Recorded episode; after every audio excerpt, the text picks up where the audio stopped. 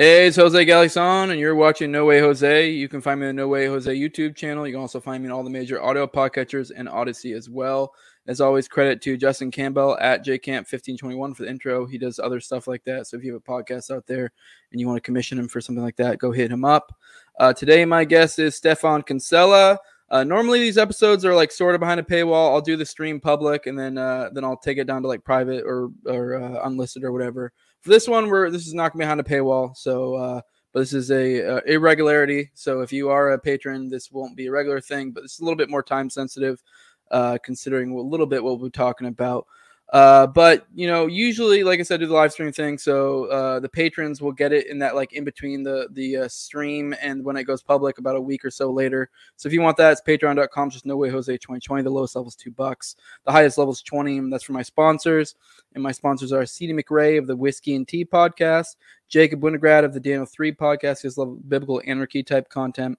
Brandon Smith, uh, his Twitter's at underscore 2D system. He's on YouTube and Rumble under that name, 2D system.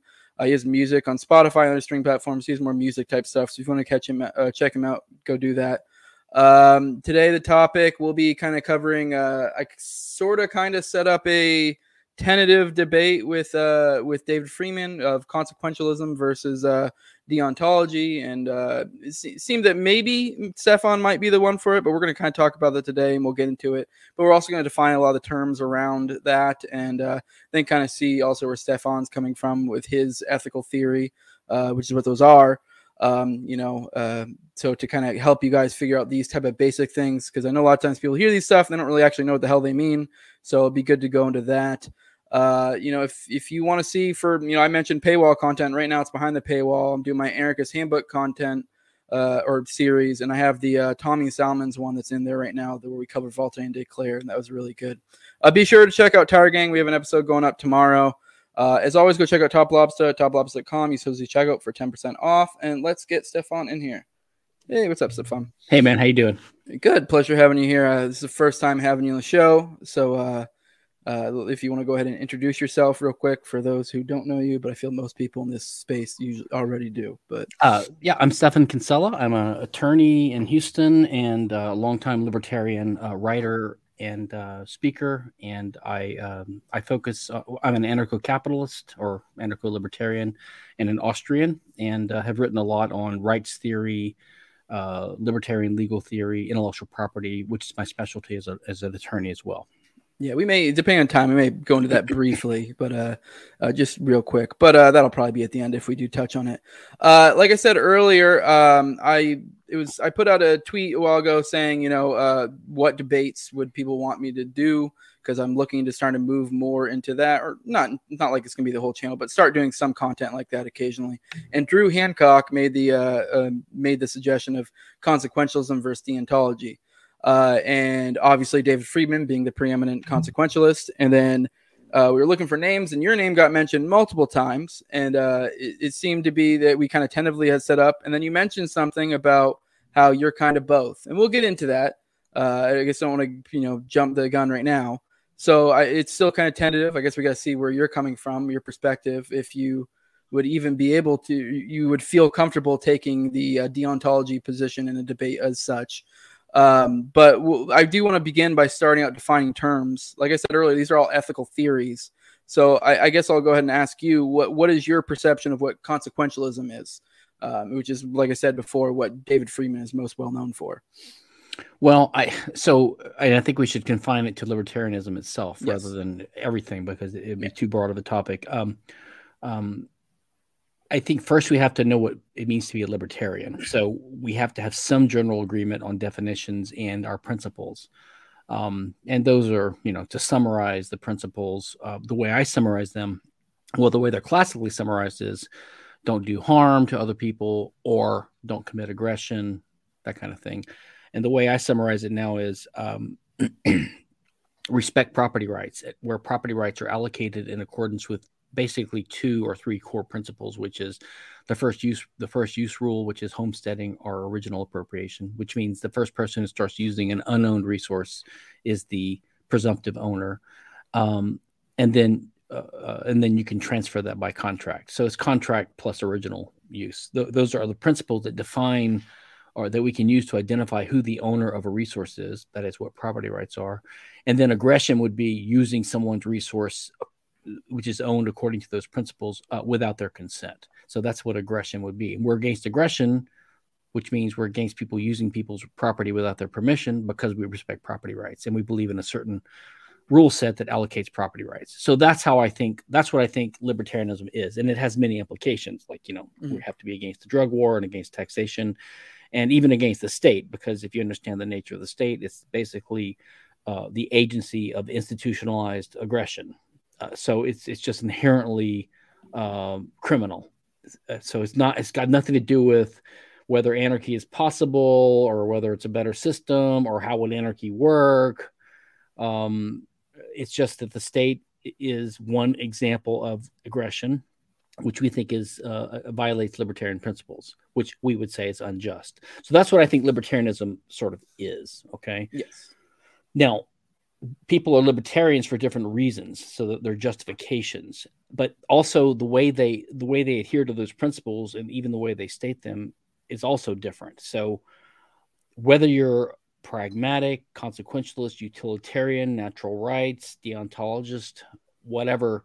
That affects sort of both. I think it affects how you justify it, how you say you come to those beliefs. I mean, some people might believe it for intuition, like they say, "Well, I just have an intuition." Some people might say, uh, "I think it's in the Bible, so I'm just going by what God says." Um, so they believe it because someone told them to. So that's the source of their belief, but it doesn't necessarily characterize the nature of the belief that they have, like what the, what the way they conceive of those principles. so, deontology, my understanding is, and I'm not a philosopher, but I think deontological ethics is basically like the Kantian idea that you you adhere to a rule because it's right and wrong, not because of its consequences. So, you know, I guess the idea would be um, if you do a good action to go to heaven or to or, or to get some satisfaction out of it then you're doing it for some external purpose you should do it because you should do it or something like that you know and i think that that for libertarians that collapses down into the idea of um, you're a natural rights libertarian I think that's what most people mean by that. The natural rights means the rights that we have because of our our nature. So natural law leads to natural rights. Um, human nature leads to the rights that we have. That's the source of our rights, according to this this perspective. so, what that means in practice is you don't have to weigh the uh, the good or evil that comes from a right, which would be the consequences of it. Okay, so the, the consequentialist idea would be the idea that you know we're in favor of libertarian rules because they lead to the greatest happiness or something like that. Now, that's sometimes conflated with utilitarianism. Okay. Yeah, like, some had my I notes. Think, I think some people say Mises was a utilitarian, but Mises actually, because he was an Austrian, he criticized the idea of inner uh, of uh, the the inter the comparability interpersonally of utility. Like it's not a measurable unit, and you can't compare it between people. So he was actually against utilitarianism in that sort of mathematical sense, but he was a consequentialist in the sense that he understood economics. So he said, if you have property rights, then peace and prosperity will flow from that. And because I favor peace and prosperity, that's why I favor these rules. Okay. Mm-hmm. That's how I think of consequentialism. Um, there is in the introduction to Randy Barnett's excellent book, The Structure of Liberty, which unfortunately is not online, but you can find a pirated copy on uh, Z Library. Uh, but um, the introduction, Randy Barnett, who's not a deep philosophical thinker, but he's a careful legal scholar and libertarian, he tries to distinguish between consequentialism and utilitarianism. And in his view, which makes roughly roughly makes sense to me, um, um, the natural rights approach, which I think he thinks informed the way the Bill of Rights was written, say, for, like the Ninth Amendment, for example. Uh, so he thinks that the founders had this ninth, this natural rights view, which you could call deontological, I suppose. Um, but he says that uh, utilitarianism, I think you can think of it as a subset or a type of consequentialism. So even if you reject utilitarianism for the methodological reasons I mentioned earlier, you can still be a consequentialist. That is, you can say, listen, we we all share some common values. Not all of us. Maybe there's some psychopaths and sociopaths among us who don't, but most people favor their own lives, but they also have a little bit of empathy because of the way we've evolved and we developed. So that means we get some some personal pleasure and value out of other people doing well too. So we live in society with each other. That means we value, we have empathy, we value other people to some degree. Um, and because of that, uh, we all share some common values, which is we generally prefer peace and prosperity and harmony and cooperation to violence and strife and poverty and things like that. So if you if you have those values and you understand a little bit about economics and human nature and politics, then it's just a natural conclusion to say, well, the means to get to these ends is the is the free market system or, or, kind of a roughly libertarian system like private property rights and things like that. In other words if you want peace and prosperity then you should favor libertarian rules because it gets you that. So you could say that's consequentialist but it's also principled or it could be principled because you could come to the conclusion that instead of having an ad hoc approach to every single political or legal issue that comes up like you have to sit there and decide well what's the right rule here um, we have to decide how do we make everyone better off, even not in utilitarian terms, even in consequential terms. If you do it on an ad hoc basis like that, which in a way is what Coasianism, uh, Hans Hermann Hoppe has criticized Coase for this, like this idea that it doesn't matter what the property rights are, uh, you people can negotiate and adjust them to get the best result. Um, we, you know, libertarians don't believe that. I don't believe that. Um, so. Uh, uh, the idea of having an ad hoc approach would be suboptimal. It wouldn't give you good consequences either because an ad hoc approach means you don't have a set of principles to go by. So it's actually consequentialist or pragmatic to have principles. That is to come up with some principles and to stick with them, you know, unless you have a really good reason not to. So the principled approach is what the rights approach is. And Robert Nozick called them side constraints. He said, listen, a right, if you identify that someone has a right, it means that it's a side constraint. You just cannot violate it. It's it's or you may not violate it. Like any, it's it's unjust to violate it, no matter what, no matter what the consequences, because you, you come up with a principle that we should follow. So, I suppose in my approach, um, I think that the reason as a psychological or motivating factor or as a factual matter the reason i and most most of us libertarians are libertarians is because we have the same kind of empathy most normal people have. We may be a little bit more autistic and ocd about it and we're obsessed with this consistency and we we're, inter- we're interested in intellectual ideas like economics. So it gives us a little bit of insight into we, we really are consistent about it. So we don't just want peace and prosperity. We really want it um, we're curious about it and we're, we're curious about the, the conditions that can give rise to that. We realize it's it's it's the private property rules, so we we really push hard to be consistent about that. So that's what the libertarian approach is. So that that ends up us in us advocating for rights. Um, so the reason we do it is in a way for factual reasons, like because we're empathetic with each other, because we have these values. Um, so in a way, we're consequentialist in the sense that we want liberty because it leads to good results. But also, the way our minds integrate these things, good good results is also doing the right thing. So that's where the deontological part comes in. So we don't believe it's just the consequences; it's also the right way to be, the right way to be a human. Um, it's good. Um, so then we, some of us search for justifications like, okay, what's an intellectual justification for this? Now, the utilitarian type or the consequentialist just says, well, common sense or economics tells us that by and large, these rules produce the greatest good. So that's why we're in favor of it.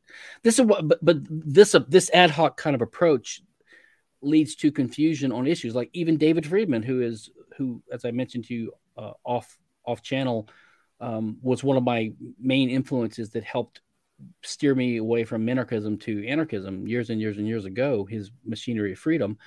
Uh, he's a brilliant thinker. He's uh, I think, trained as a physicist. Yet he has learned a lot about law and economics himself.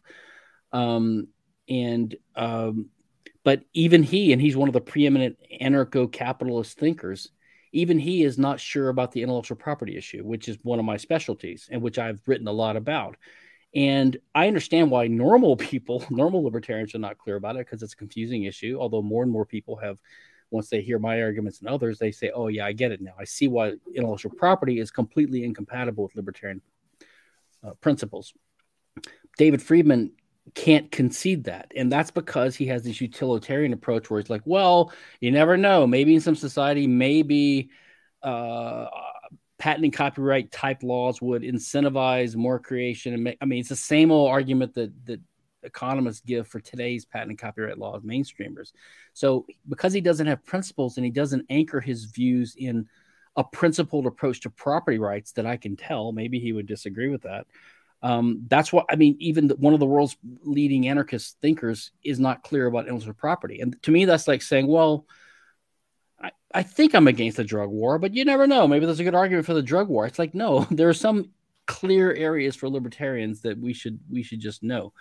Um, my uh, my belief, um, I, I, tend to agree with Hans Hermann Hoppe and uh, his argumentation ethics defense of liberty.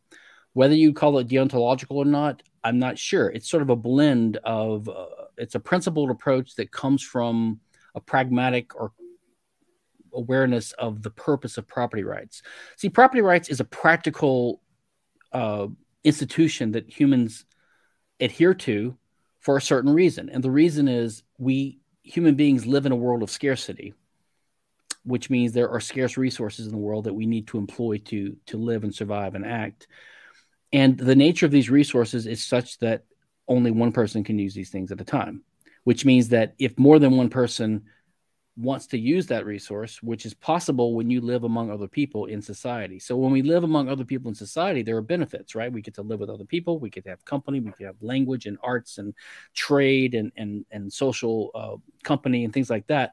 But the danger is that these other people might want to use resources that we want to use, including our own bodies. You know, if a man wants to have sex with a woman, you know, she doesn't want him to, and he does. So there's a dispute over who owns her body, you know. So libertarian property rights says she does. Um, but the point is, property rights are a response to the problem of conflict, the eternal, omnipresent fact of conflict, which flows from the fact scarcity, which we live in. So Property rights are an attempt to solve this by allocating ownership so that people can live in a conflict free way. So, would you characterize that as consequentialist? I don't know. It's certainly not utilitarian, but you could say it's consequentialist because the we want the result of people living in a conflict free world by identifying and spreading and respecting property rights. Now, the justification for these property rights, again, one justification is that it's the way that we can live in peace among each other and have prosperity and further the values that we all tend to share. Hoppe's argumentation ethics argues that these values at the core, at the bottom, are all, are undeniably accepted by anyone engaged in argumentative discourse because argumentation is a peaceful activity. So that's a normative type of thing. It's it's a sort of a, evaluative stance, and so then you can build the higher level political values and norms on top of those. That's his argument, which makes sense to me. I have a similar argument or a complementary argument called estoppel, where I, I, I argued in, in law school and out after law school in some published articles uh, that the way we can defend our rights, basically the, the non aggression principle, is by recognizing that when someone um, um,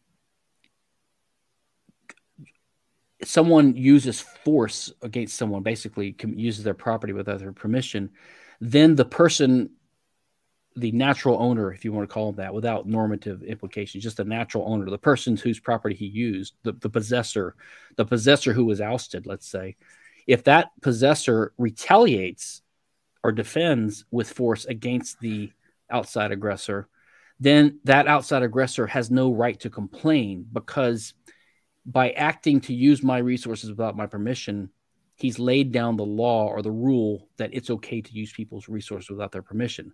So if I do the same back to him, his complaint would be contradictory. He'd be contradicting himself, which is which is a way of demonstrating that the only type of action that could be uh, that could be defended is a non-aggressive action. Any aggressive action can't be defended because it can be met with responsive force which can't be objected to, basically. So that's kind of my argument.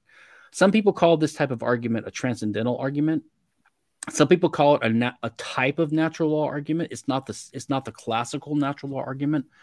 The classical natural law argument, um, and by the way, it's kind of Kantian and you know deontological ethics i think goes with with kant if i'm not mistaken uh, but um, the classical natural rights argument is that humans have a certain nature and because of our nature we need certain things and we, we we need to interact a certain way to get certain things and therefore our rights stem from our nature. Um, and the criticism of that by some consequentialists and utilitarians and by even by Hoppe is that it it violates Hume's argument that you can't logically go from an is or a descriptive or a fact statement to an ought or a value or a prescriptive or normative statement. It's just a logical error. You, you can't mm-hmm. build a norm on an is. You can't build an ought on an is. If you do it, then you're always sneaking an is in. So what Hoppe does in his argument, he says, "Look, I'm not sneaking an is in. I'm pointing to the fact that that any any attempt to come up with a, a property norm which is what people do when they have a dispute and they don't want to fight. They want to come up with a rule. They're they're trying to come together in a discussion to, to decide what the rule is or should be. When they're doing that, that activity has normative presuppositions because it's a peaceful activity. So he's just pointing to the fact that that all justification is necessarily argumentative justification, and argumentation is an actual practical human activity that people engage in with certain characteristics, which means they have a body, they're not hitting each other, they're not threatening each other, they're not coercing each other. Uh, there's a presupposition of peace there. So so therefore, um, um, uh, therefore, any justification of any proposition at all can't propose something that contradicts those inherent presuppositions which means you can't you can't propose a socialist ethic basically because a socialist ethic in the end boils down to i can take your stuff or i can hit you but you can't hit me which is called mm. particularistic which violates kant's uh, universalizability principle which is another uh, cat- uh, criteria or requirement of of any justification or any, any argument so that so Hoppe says that that argument is you can think of that as a natural law argument rightly conceived because it does refer to man's nature but it's it refers to a specific subset of man's nature not just his human nature in general like not just his acting but his acting in argument his arguing itself because that argumentation activity um, has normative presuppositions whereas acting by itself doesn't because you can imagine uh, Crusoe alone on his island, you know, in Crusoe economics, he acts, he has goals, he might even have morals, but he, he doesn't have any interpersonal ethics and he can't argue with anyone to justify anything. He doesn't have a need for property rules, and property rights would make no sense with Crusoe alone on his island, but action would. So his mm-hmm. action doesn't have any normative pre, uh, normative connotations. Uh, right, aside, to, oh, sorry, didn't mean to cut you one, off. One thing, real quick, yeah, yeah. as an aside, uh, and this is in Hoppe's argumentation ethics, which is in his theory of socialism and capitalism. Um, he points out that a, a, a, similar argument made by Alan Gewirth and developed further by his libertarian student Roger Pilon, who's at Cato, um, is is similar to Hoppe's, but it's flawed because it tries to say that when people act, their actions are, are con, connote, they connote things. They have they have basically universalizability applies to that. But Hoppe argues, and I think he's right, it doesn't because action itself doesn't have any normative presuppositions, but but argumentation does. Anyway, go ahead. Go ahead. Oh yeah, I was just gonna. I didn't. I mean, it's a little bit going off track, but it is kind of pertains to our topic a little bit.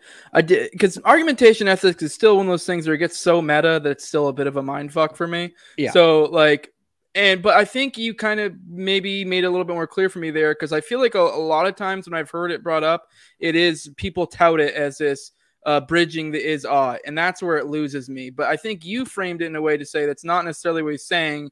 Is just if we're going to make some sort of uniform rules of you know what who does what. I mean, sure, yeah, you can have rules that you can do things and I can't, but then that doesn't why would I go by that? Like that's illogical. Like so, his argument yeah. in, a, in a way, it's it's some people try to criticize it by saying, well, it's obviously possible to argue with uh, your slave. Mm. So, uh, so argumentation ethics is is is is is uh, disproved just by that. It's like argumentation ethics is a, an impossibility proof. What it's trying to show is that it's impossible to come up with a coherent argument in favor of socialist norms. And the reason it's impossible is because if you make that argument, you're making the argument in a peaceful context but the norms that you're arguing for are not peaceful. So you're arguing for peace for for for the violation of the peace at the same time that you're assuming the validity of peace. So you're just you're arguing in a contradictory way, and contradictions can't be true. So all he's saying is you can't. He's not even saying really why the argument for capitalism is good. He's just saying that there is there can be no argument for socialism. So all that's left is the lack of socialism, which is capitalism. So it's it's an impossibility proof. He and and by the way, what's funny is libertarians, even utilitarians, if you're a libertarian, you you believe for some reason that the libertarian ethics, the libertarian rules, the libertarian principles are right, right, or good, or valid, something for some reason doesn't matter even if you don't have a reason even if it's intuition even if it's just a hunch. Um, but if you disagree with argumentation ethics what you're saying is hans is wrong Hoppe is wrong. He's wrong to say that it's impossible to come up with an argument for socialism which means you're saying that you can come up with a good argument for socialism. So you have some libertarian who thinks that socialism is not a good argument who says that it you can still have a good argument for it it's a weird position to make to take. I don't know. I mean, maybe I'm overlooking some. I don't know if I'd frame it that way. If someone had disagreement with argumentation, because it would just be a matter of, I mean, the person making the argumentation ethics uh, proof has the burden or the burden of proof essentially. That it's not that they're saying there is a good argument for socialism. They're saying that this isn't. They're not ex- essentially accepting argumentation. No, ethics, they, they don't want to. I agree. They don't want to frame it this way. But I'm Yeah. saying that is that's all, Yeah. that's essentially what they're doing.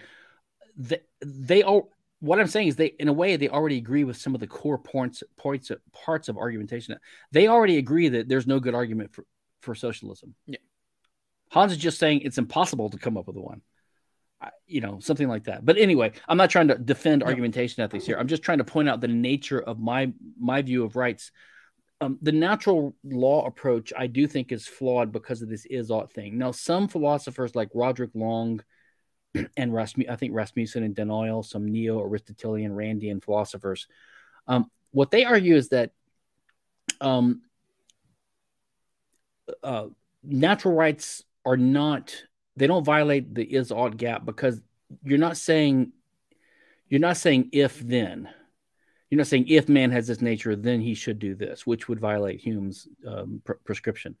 Um, they're saying since then which they call it an as it's a hypothetical instead of a categorical but it's an assertoric hypothetical. In other words the you're saying since people have these values they should do this which is again doesn't violate the is ought gap because you're building a higher level ought or norm on a lower level one.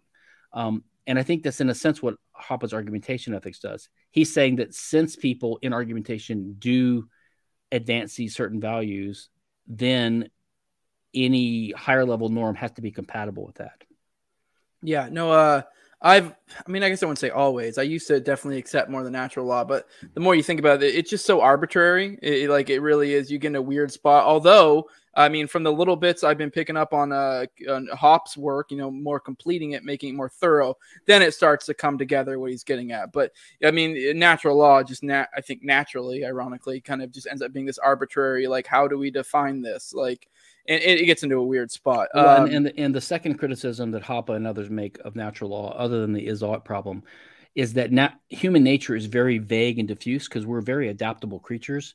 So you can only get so much from our nature, and and you can see this because you know in history, people you know look at the Catholic Church, which is sort of tied up with natural law. They would say, "Oh, because of man's nature, you shouldn't use a condom." I mean, you can get all kinds of crazy uh, ethical principles from nature because it's so vague and slippery. It doesn't really give you that much to to, to hinge any concrete ethical rules on. Uh, I do want to back up real quick since we are doing like more of a defining terms. How do you differentiate utilitarianism and consequentialism?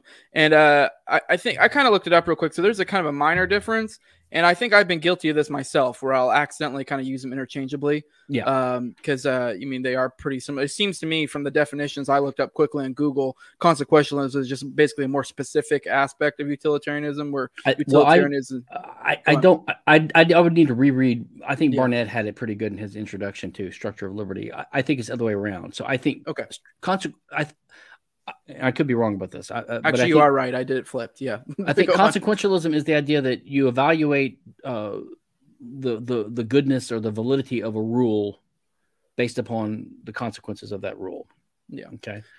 Um, so I guess in a and utilitarianism would be we can sort of do this by formulas and math and equations because we can sum up people's actual utility. Like the way we know if the, if the if the outcome of a rule is good is if the sum total of utility in society is maximized or positive or something like that. You know, Pareto optimal or whatever. Um, and, and the funny thing is they never well what they do in practice is they, they they they they equate that to dollars so they think in monetary terms so everything becomes you know balancing income or, or i mean maximizing income or, or wealth in dollar terms um i mean there's some ethical problems with utilitarianism which for example if you could you know eh, you could make a pretty strong argument that if you take an eye from a seeing person and give it to a blind person if you could do an operation like that you know you're impairing the vision of the seeing person, but they can still see. So they're hurt, you know, I don't know, 10,000 utils. Yeah. But the seeing, per- the blind person is infinitely benefited because now they can see. So it's a, it's a, it's an overall win. You know, so that's yeah. a, but that's a horrendous rule. yeah, that's kind of my point. I, I, that's my critique. A lot of times when people critique utilitarianism, they use something like that, and I'll go, okay, but if you do think it from a utility level, you've now set a precedent that this is an acceptable behavior, and we can see how this could easily devolve. Which, which is well, not only that, it's, it's evil in itself, but all, yes. yeah, it sets a precedent too, which is another reason why we should live by principles rather than ad hoc. Yes. Because if you live ad hoc, then you have no principles. Um, uh, another the other problem is like you could imagine, um, okay, let's say Bill Gates has a hundred billion dollars. Um, let's say you take half of it and you distribute it to a million poor people now, those million poor people are all a little bit richer, and Bill Gates is still hyper rich. So you could argue that society is better off. But you you don't, we don't even know that because Bill Gates might the person who's so intelligent and in, in, in, the you know uh, uh, entrepreneurial and all this, he may value his 50 billion more than the, the lazy people that get it, you know, something like that. You don't know. You and this is the point that you can't sum these things up. So all these assumptions are all just um, academic. They're not real. They're just excuses for policies. Um, well, I guess now to kind of dig into kind of, I, I guess you kind of already explained it, but I'm trying to think how I'd frame this. Like, if you were to be somehow magically convinced that I guess um, how would I say it? That your principles don't lead to positive results. Would you be willing to betray your principles? I mean, I guess it's kind of a clusterfuck because then it's just a matter of you need to find different principles. Yeah, let's let's, go back, let's go back on one thing I think we yeah. forgot to touch on or something. Oh, okay. Um, so, um, because you asked earlier, or maybe before we started talking about about this, um, Ayn Rand, who influenced me a lot in my beginning phases, um, you know, she always pointed out that um, there's no. She, she was good at sort of uh, trying to um, uh, spot false dichotomies, you know. Um, and one of them was this idea of the moral versus the practical. And she, you know, she had this point that, uh, which is analogous to um, consequentialism versus deontological. Um, and she said, you know, the moral is the practical. And the reason is because the purpose of morals are rules to guide us in everyday life, which is a practical affair. Um, so what I what I believe is that f- having leading a, a virtuous and principled life and following principles of justice, which is what libertarianism is, tends to lead to good consequences too. That they, you know, I sometimes think of the, you know, the elephant, you know, the, the blind man's, the blind guys. One's the guy, one guy feels the tail, one feels the trunk, one feels the, um, the legs, and and they all they're seeing different parts of the elephant. And I think that a consequentialist approach or a pragmatic or a practical approach is going to tend to favor the same types of rules as a more principled deontological approach because we're all talking about the same reality. I think that they dovetail, but I think that if you have to choose, you go with the principle because you have to live a principled life. We have to have principles to go by. Doesn't mean we can't have exceptions or ways of treating people that violate those principles. So, like people will say, well, um, what if in a given case you need to trespass against someone's property to save an infant or you know some, something like that? Um, or a stupider example well, you know if a kid's running into the street if you grab him save him from getting hit by the bus that's a bad example because i think that's not even aggression. That's you have implied consent there or even a stranger you know if you're next to a stranger on the subway and they're about to fall in and you grab them it's not like you're taking the risk that you're committing aggression. You hope they forgive you later. I don't think you're committing aggression. There's implied consent in those cases, but sometimes you do commit aggression, like you you trespass, you you you you have to break into someone's cabin to save a to save a dying baby or something like that. Uh, in those cases, I think you would still say, okay, the principle is still sound. It's still property rights are still valid. It was trespass, um, but but maybe the law takes into account the intentions and motivations and the penalty is very low or maybe in most cases the, the owner would forgive you or you know or maybe you pay a little compensation you know. Anyway it's not it's not the end of the world to have these rare cases um, but but the utilitarian approach which is the legal the law and economics approach which i think david friedman's a big advocate of would say no uh, you actually have a right like the law makes an exception which means you you actually don't have a property right. They call it necessity in cases of necessity. So in a way it's a different way of looking at it. Like you could say well in in certain extreme emergency cases or cases of necessity the property rights just break down and you don't have a property right. Okay even if even in that approach which i don't agree with i think that the rights are i won't say absolute but they they are based upon a principle that's still sound. Um, even if that's the case, most of the time we're talking about the normal case where there's not an emergency. If we live in an emergency all the time, human life wouldn't be possible. This is another point Ayn Rand makes. Um, anyway, so the point is, I believe that the moral is the practical, and I do think that, um, in a sense, the the principled approach is complementary to and tends to dovetail with the co- more consequentialist approach.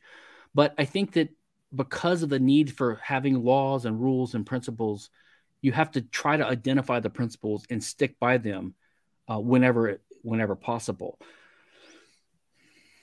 Yeah, uh, I kind of agree. This kind of leads me to my. Uh, I actually didn't have this in my notes, but kind of made me think. This is, I guess, almost peeling a layer back a little bit because I kind of have a similar thought as you. As the moral is the practical, essentially.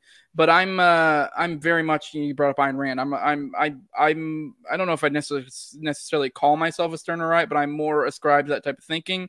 So I don't, you know, I don't believe in objective morality, but at the same time, I I see morality as a rough guideline of rules that kind of lead me to a beneficial life. And ironically, right. that ends up leading me to essentially what most people consider like a trad life or ANCAP or whatever, because I Correct. think that's what's most beneficial. So I do, and, and I kind of describe this, you know, group of principles that I use roughly as, you know, morality essentially. Uh, it's just kind of an easy guideline to go by, like rough rules. Well, but, and you uh, asked you asked earlier. You said, well, what? So what if I could be convinced that uh, adhering to my principles would lead to bad consequences, right?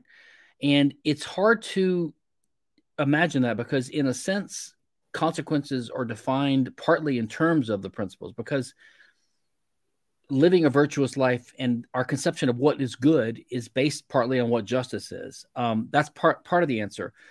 I, I, I suppose if you could persuade me of that, I would I don't know. I mean, if if I saw a dichotomy between the results of living a virtuous, principled, just life and human misery, I suppose I would have to give up it all and think the universe doesn't make any sense. But I think in most realistic cases, what I would think is this I would think you've identified kind of an edge case, or like we say, hard cases make bad law, you know, something like that and if we if we if we start throwing our principles away every time we don't like the immediately visible results that we can imagine then what you're doing is you're going by the principle that okay we've established a new rule which is we can always revise the rules which means like like you said earlier once you establish that principle who knows what's going to result from that? And of course there's also there's always the problem of the seen and the unseen. Um now I don't want to be too Randian because like Ayn Rand believed that say happiness was defined as the end psychological state of uh, like leading a virtuous life or something like that. So in other words, you're by definition happy even if you're miserable. You know it's like it's not exactly that. I do think it's true that if you live a good virtuous life successful life you're going to tend to be happy but it, it's not mm-hmm. like it's a one-to-one correlation right? Yeah and, and so, happiness and think, is a is a flaky term as well so but yeah go on. Yeah. I, I suppose I, I i just can't i don't know if we can imagine a universe where where adopting the principles designed to solve the problem that causes misery would make us more miserable. It just doesn't make sense to me. You know, that's what. Pro- so, uh, what makes us miserable is things that we don't like. What we don't like is conflict and strife and misery and poverty, right? Yes. Um, and that's uh, unless we're wrong, that's partly the result of conflict and the inability to be productive. We're productive when we can use resources, and we're more productive when we can use them in a long term way for long term projects and mm-hmm. we can use things long for long-term projects when we have ownership rights. If you don't have an ownership right and you're not secure in your use of it, you're not going to have a long-term project because you don't know if you're going to be able to reap the rewards of your efforts. So uh, it all just goes together naturally, I think.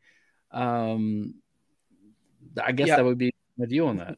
Yeah, no, I, I what I was kind of getting at there. I was kind of curious if you find yourself as someone who believes in objective morality or or because I, I I guess if I was to describe myself describe myself, I'd say more like subjective morality. Maybe there is an ultimate objective morality, but I think it's almost like one thing we could technically never completely know. I think kind of how I see it. I think if you have a strong dualism and you keep in mind the strict difference between prescriptive and descriptive statements, um, the question is almost so the the way I think about it is this. Um, it would be almost nonsensical to say it's objectively evil to do that.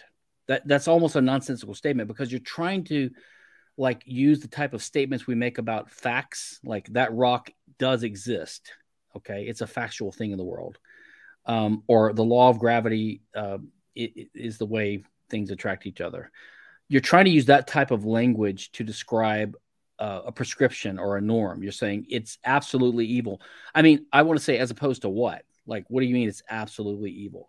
Uh, all I can imagine is they have some religious view in mind. Like, there's a God who made a big decree, and the decree is so forceful because God has infinite power and he's going to punish you if you don't listen to it, which to me is a category mistake. Even if that's the case, it doesn't mean it's actually, it's objectively evil. It just means it's a rule that you better abide by, you know, yes. other, or you're saying, well, God is a, infinitely wise and good and smart. So he knows for sure what is objectively evil and he's telling you. So just trust him. But that's just an authority claim. You're saying, well, you know, we don't know why it's objectively yeah. evil, but God said it is and he knows everything. So yeah. I I think that's a category mistake. So what I think what I think people mean when they say something is immoral is they mean it's bad for your life. No, I do. I'm very sympathetic to most of the um, Aristotelian natural law type approach there. I do think that man has a certain nature and that this nature, and it's a social nature too, but our nature and our place in the world means that um, if, I mean, Ayn Rand's whole ethics was if you choose to live, and she said that choice is, is amoral because all morality is based upon your first choice to live. So again, that's an esoteric hypothetical. It's like if you choose to live, or since you've chosen to live, then then you're choosing to live as a man not just to survive and like like live. You're trying to live as a man and that means to live according to your nature which means certain types of actions are um, are more conducive to your natural flourishing right? Your your telos. Um, this is where we get to the natural virtues and eudaimonia you know a try so i think i think the natural virtues are basically right. Have integrity honesty thrift you know um, loyalty, all the all these uh, courage, whatever. Um, all these virtues are basically correct. So most people are so legalistic now; they think of morals as collapsing into ethics and collapsing into law. Partly because they're legal positivists too. So they think if something is wrong, the government should make a law about it. You know, if, if it's wrong to do drugs, which you could argue it is, then it should be illegal, you know. So they they and conversely, if the government says something is illegal, then it's wrong. Like it's you know, if the government says you should pay these taxes, or if the government says you have to fight in this war, if the government says um, um, you have to hire ten percent African Americans in your work, whatever, then it's wrong to disobey the law. you know, so they they conflate all these things, um, and so because people do that. Uh, uh, shit, I forgot where I was going with this. Uh, uh, Wait, give me a second. oh, you're good. this is downfall and going skills. Sometimes I, yeah, I, I, I, need a device that can track. Uh, uh, if you can't think of it, we can move. Wait, because they conflate. What was I saying? Remind me. It's gonna drive me nuts. You were on a long roll, and then it threw me off. As soon as you asked, it, I lost track too. I was following along. Though. All right, when I watch this on YouTube later, I'll add a comment. Damn it. Uh, well, all right. Well, I guess uh, now uh, you gave me a lot to chew on because I got to figure. out. I think there is a angle here to figure out a debate proposition here because it, it does seem to me that I, I don't know. I have a lot to chew on. Maybe maybe something along the lines of is conse- is uh is consequentialism a good starting point uh, for logic or something along those lines? Because um, it seems to be, although even that's a little fucking. I don't know. All right, I'll have to think on that one. Something maybe hear, something about the, the relationship between the difference between consequentialism and utilitarianism and their relationship to libertarian principles, like or what libertarian principles are, where do they come from? Um, but you know, uh, one example, one question people give me all the time about intellectual property is, well, so they always have this argument. Well, we agree the patent system is broken, but you know, we need the optimal amount of patents to incentivize innovation. And they have this idea in their mind that the patent system, like without the patent system, you would have this much innovation, and with a good patent system, you'd have this much, and with two strong patent laws, you might have less. Like they, and they never know the levels.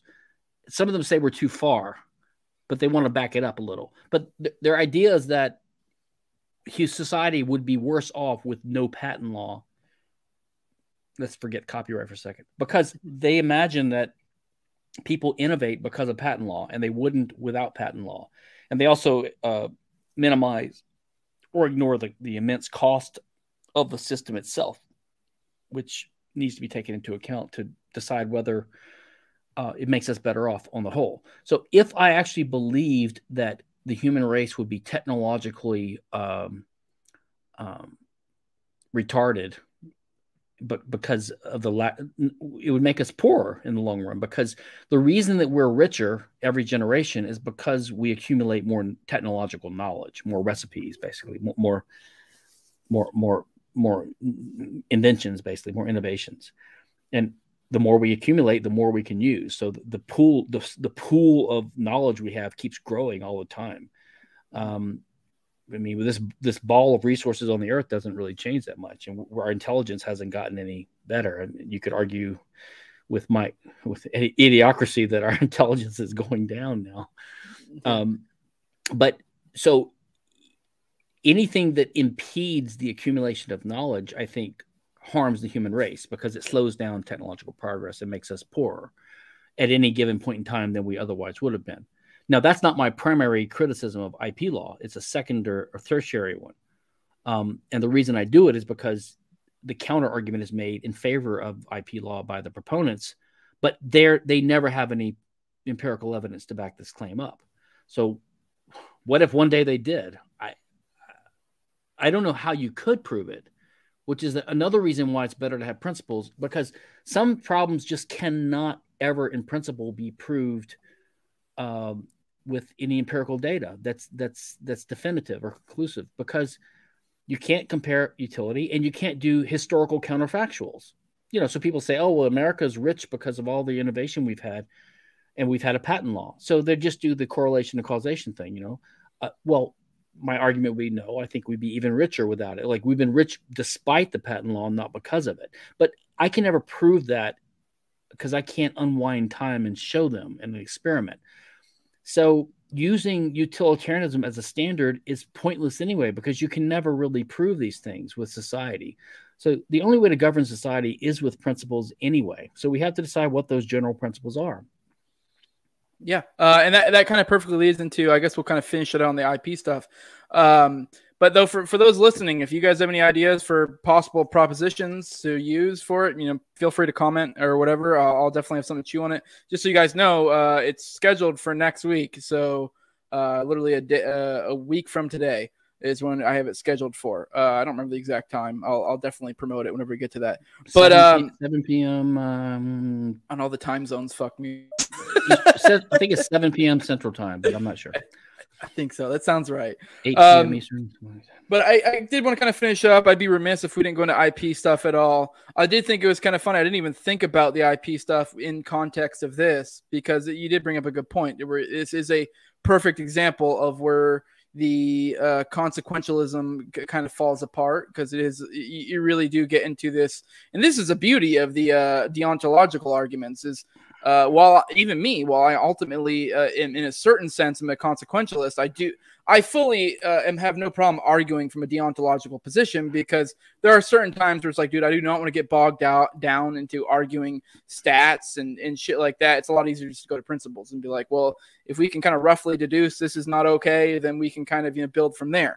But anyways, my point being, I was going to use this example, just kind of give you a quick like to go into IP uh, I don't know. Just recently, I saw Dave Smith at a uh, at the the Florida LP convention. He had his whole he was doing comedy. Now, let's say, for example, I recorded all of that comedy and then I uploaded it somewhere else, or you know, because I'm sure a lot of that material is stuff he was working for a future special or something.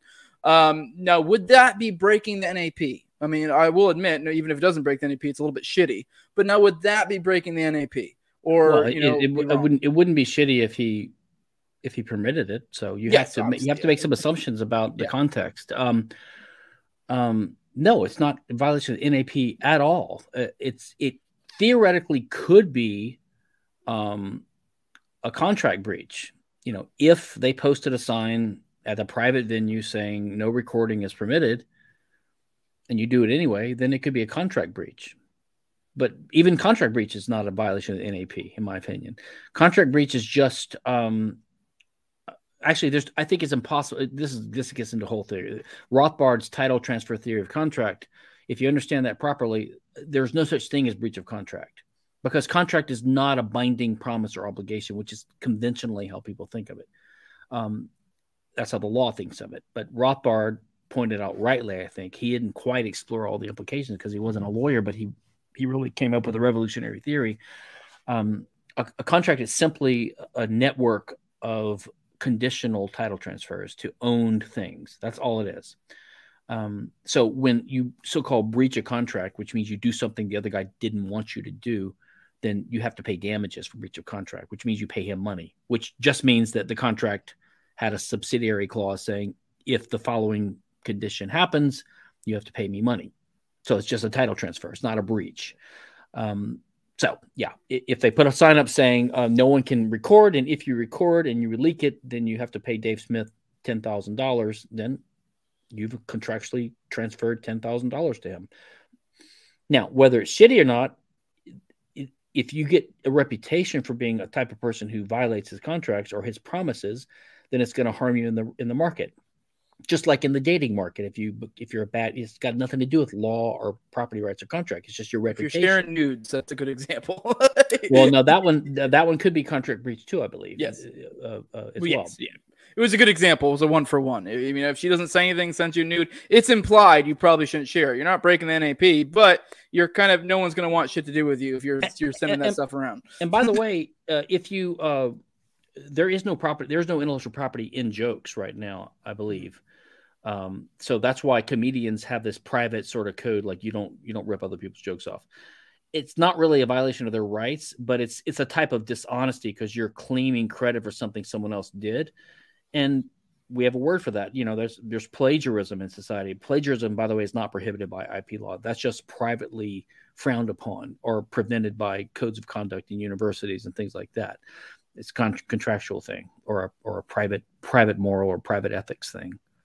Yeah, uh, I guess just to finish it out, what distinguishes uh, intellectual property from property property? Why does this not get to be counted as among property? Uh, which I mean, yeah. I already know this, but this is for I know a lot of people struggle with IP. Uh, I mean, I've crossed that bridge a while ago, but yeah, the the the best way to get someone to see the problem with the institution of IP, intellectual property laws, uh, is to basically get a clear understanding of what property rights are.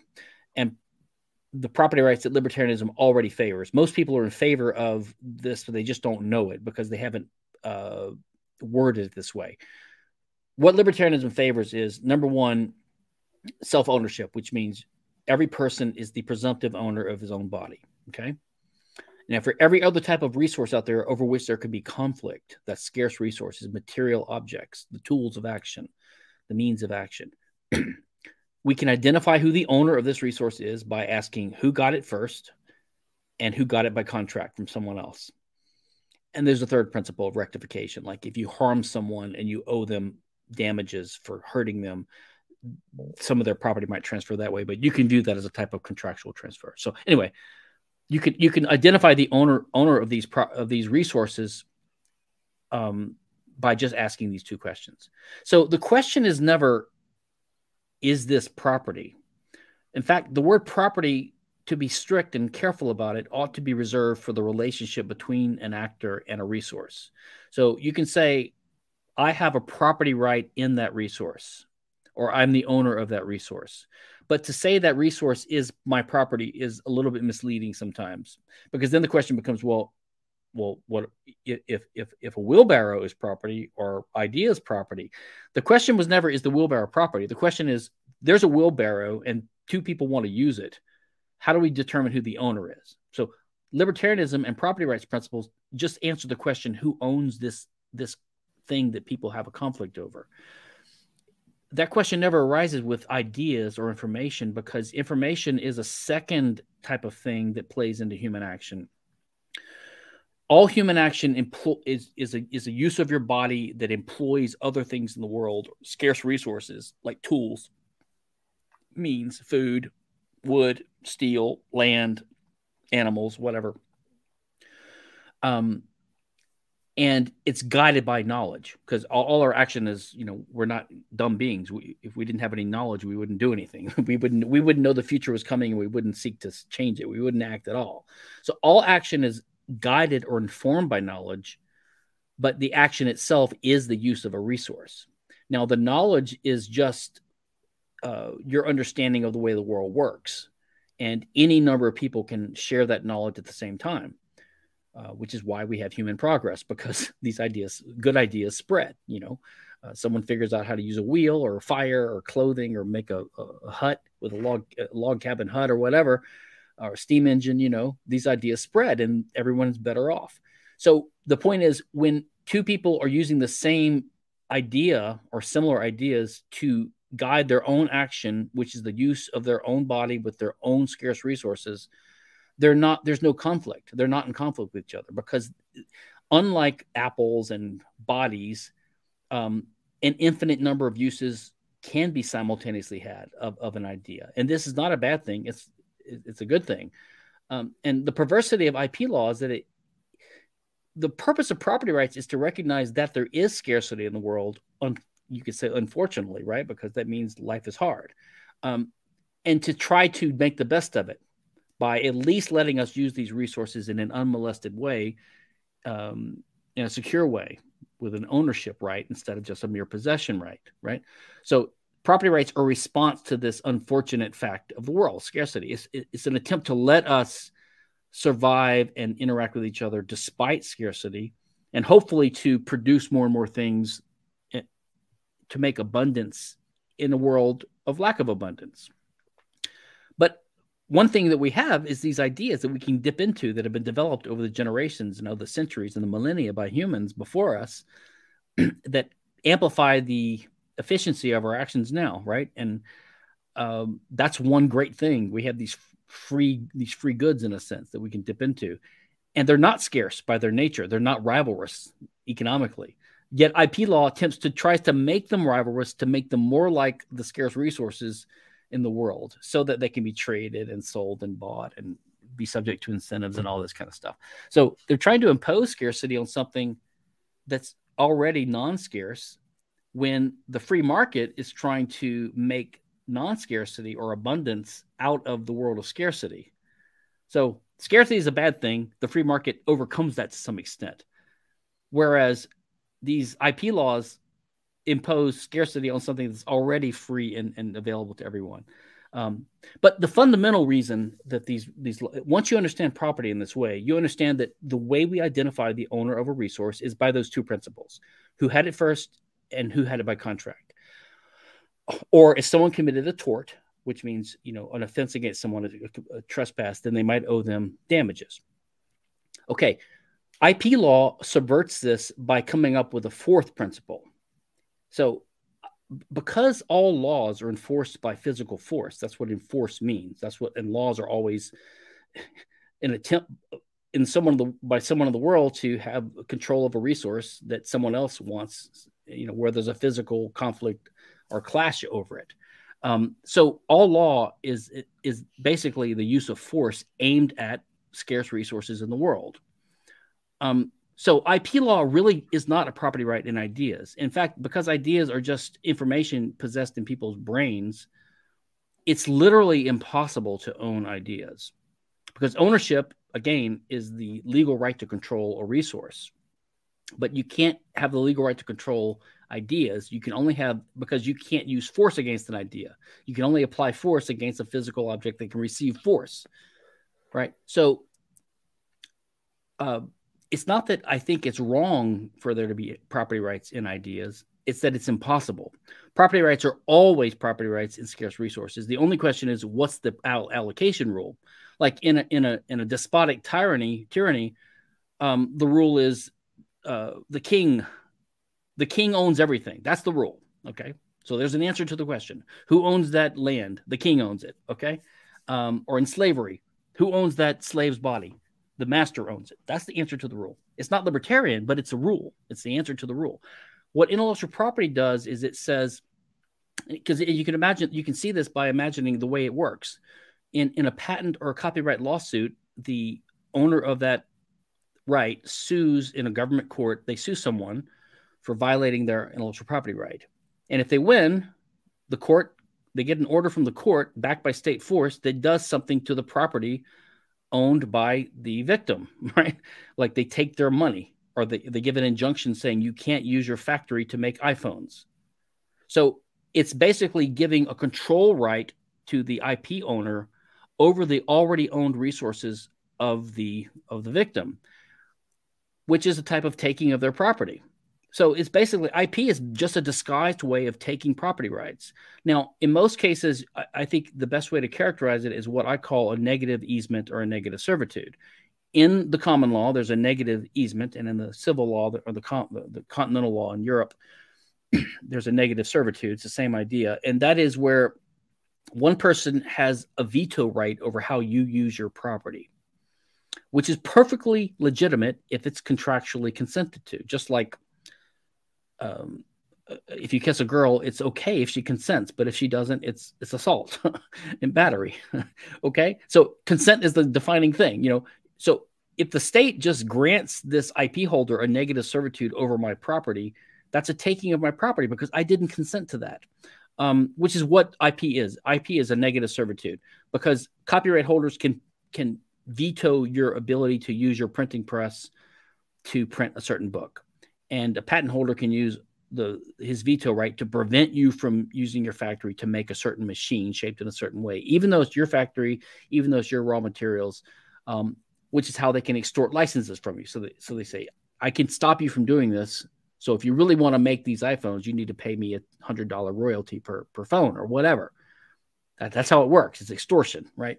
Um, so that's fundamentally the problem with IP. And once you see that, you see that basically the argument against IP is that it's, it's simply uh, incompatible with the property rights principles that we already agree with.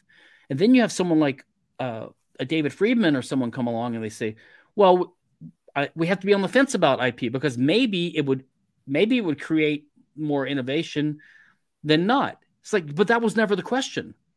The question was only who owns that resource. And we already know who owns it. The owner is the person who got it first or who bought it by contract from someone else.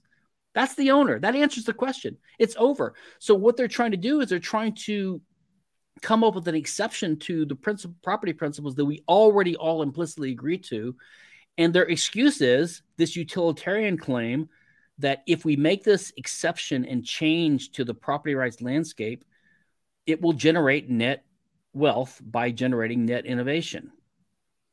Okay, yeah. which means that at the very least, the burden of proof is on them. If you're going to come up with this exception to rules that we already agreed to, the common law is already established, that's time tested and immemorial, you need to you need to come up uh, with clear and convincing evidence.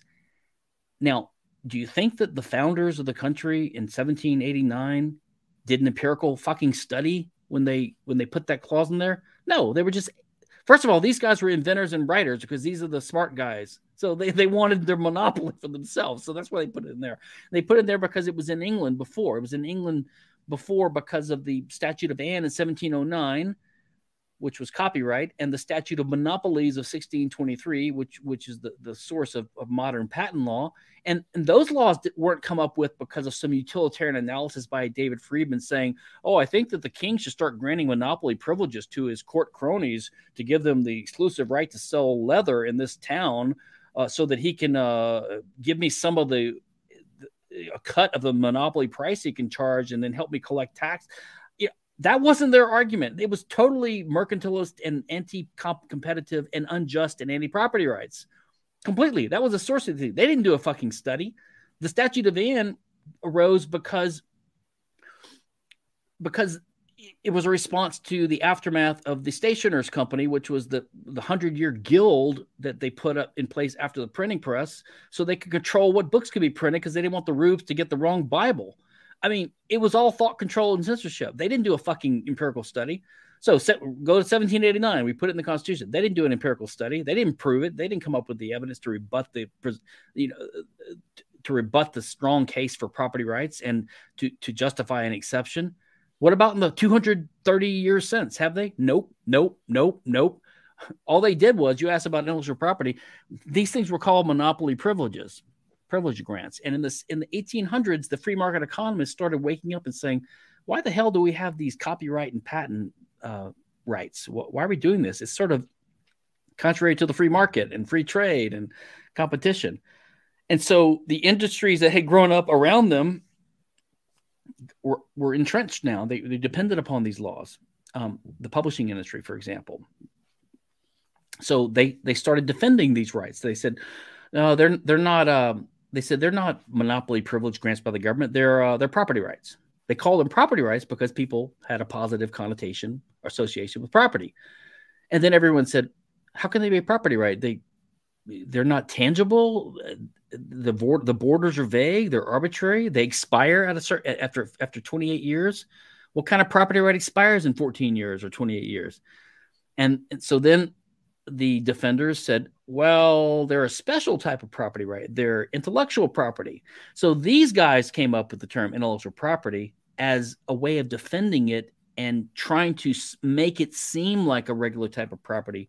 And then they say things like Richard Epstein and these other guys nowadays say horrible things like, well, it has a, uh, uh, an Adam Mossoff, this neo-objectivist, uh, this objectivist law professor at George Mason. They'll say, um, oh well the structure of intellectual property law is just like real property rights like property rights in, in material objects. After all you can have a contract about it and you can lease it and you can um, and you can um, give it to your heirs and and uh, and all this kind of stuff. It's like well yeah but you know we had slavery too. We had property rights in human beings. And guess what? They could be mortgaged they could be sold, they could be loaned, you could abuse it, which means kill it. You know, uh, just because the law allows you to treat something unnaturally that's not natural property like property is not I mean, hell, people think of their social security payments as a property right because they're used to getting the stream of income. Hey, it's just it's just like a it's just like a uh, uh, an annuity you can get a private annuity from from an insurance company, right? So hey, it's just like an annuity; it's a property right. I mean, this is just bullshit. This is not an argument. It, they're making an analogy between it's legal, pure legal positivism, right? Which which is disappointing to see libertarians do. Um, so that's the answer. The answer is that nothing is property because the right the right way to say is people have property rights in resources determined in accordance with the first use principle and contract law. That's it. Um, and um, um, so intellectual property is not property because nothing is property. Intellectual property is a perversion of property rights because it basically amounts to the assignment of unconsented to negative ser- negative easements over people's already existing property, which is a taking of their property. And as a as a as a predictable consequence, it impedes innovation and makes us poor, like all uh, aggression and interference with property rights does, as Rothbard showed in his uh, utility and welfare economics paper.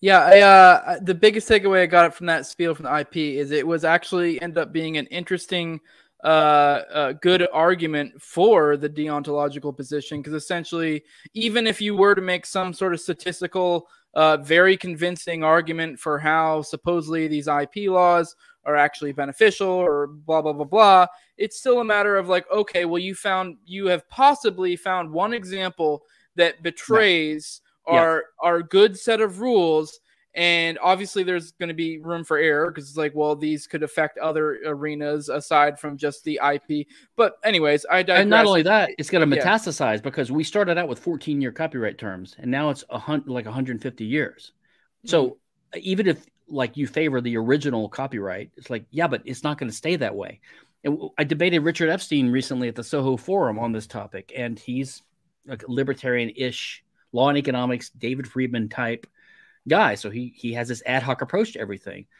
And he kind of conceded that he thinks that the modern copyrights term, let's say of 100 plus years, is insane. He concedes this. The original term was say 14 years, extendable once to 28. So it was it was 15, 20 years. Okay. Um, he says that would be better and I asked him, I said, well, given that the reality is apparently once you have a copyright system with a small term, it's going to blow up into a huge term. So, like a 14 year copyright term is not feasible. So, if you had to choose between a 170 year copyright term, which we have now, and which you just conceded is horrible, and zero copyright, because you can't have your 14 year term that you prefer, what would you choose? Like if you if you had to choose, and he says, I would take the 170 year term. Why? He, just admitted that it's horrible. You know, so it's, it's, it's, it's and, and lots of people say things like, well, I kind of agree that a 17 year patent term for everything makes no sense. It should be tailored to the industry. Like pharmaceuticals should have a term this long, and software should only be three years.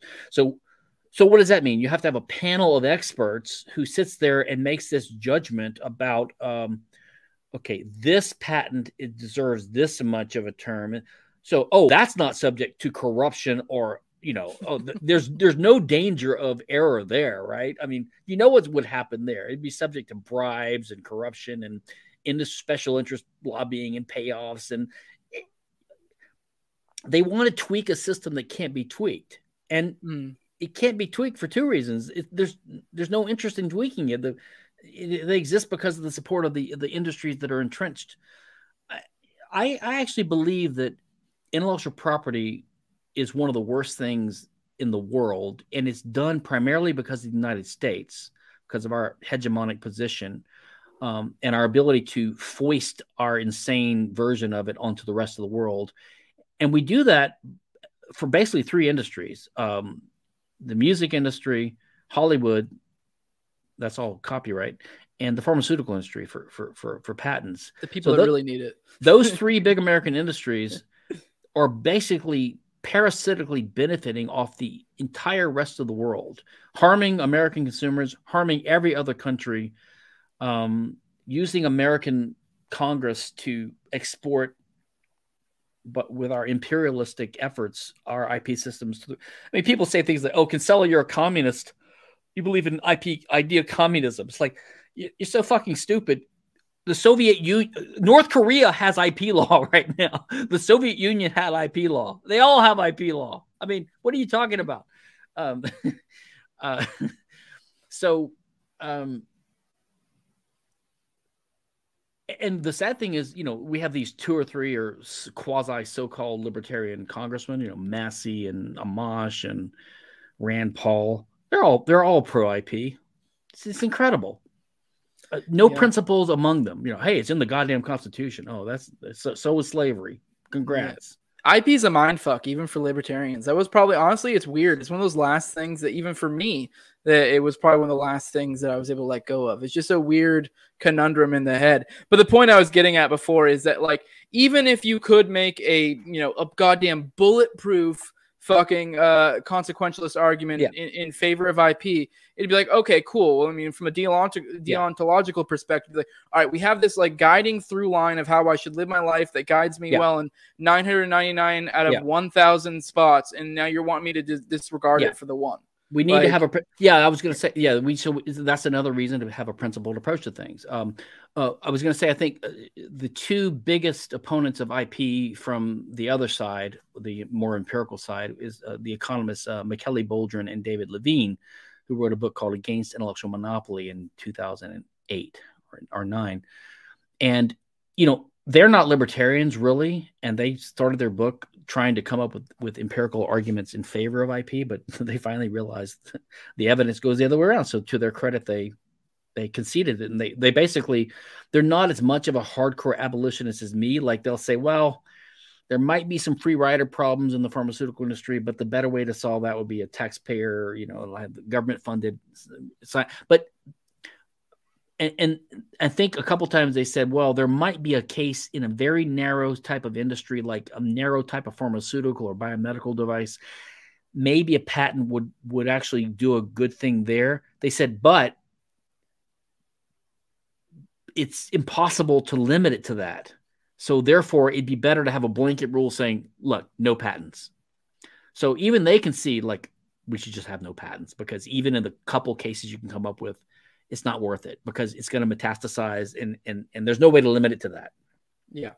All right. Well, with that, uh, we're at a good spot. Um, I was trying to keep you under an hour, but you just kept spitting fire. Yeah, uh, Polo per, Polo per, Paradis, like, can you hold church on a monthly basis here? And I'm all for that. I actually genuinely enjoyed a lot of this uh, of it. I know I didn't say much, but I got a lot of it. Actually, surprisingly, uh, what's that? Who, who, said click. that? Someone? Uh, we have Polo Paradis. Uh, oh, are we live? Yeah, we're live. Yeah, we've been. Oh, okay. Which to that, there were a lot of people talking shit online, like they were gonna come in and talk shit, and no one showed up. So uh, I mean, I, I, know the stuff that you've caused fire with, and I have some probably disagreements with you on some eh, some of that stuff, but it Not was funny. All the people talk shit, and, and, no one showed up. you know, I told everyone if you want to talk shit, pay me money in the super chat, and I'll let you. And no one did it. So, uh, just you know, that's a, a, a good little anecdote there.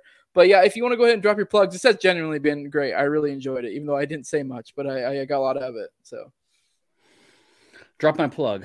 Yeah. Huh. whatever plugs you got these days. I don't know. I, don't I like know you don't have a podcast like, like the rest of us. I, yeah, I, I just uh, if you want to catch up with my rantings, um, IP rantings at c4sif.org, and my um, I put all my podcasts. Well, I put all my interviews like this on my own podcast feed, which rarely, rarely has an original episode. It's always something like this. It's on stephankinsella.com.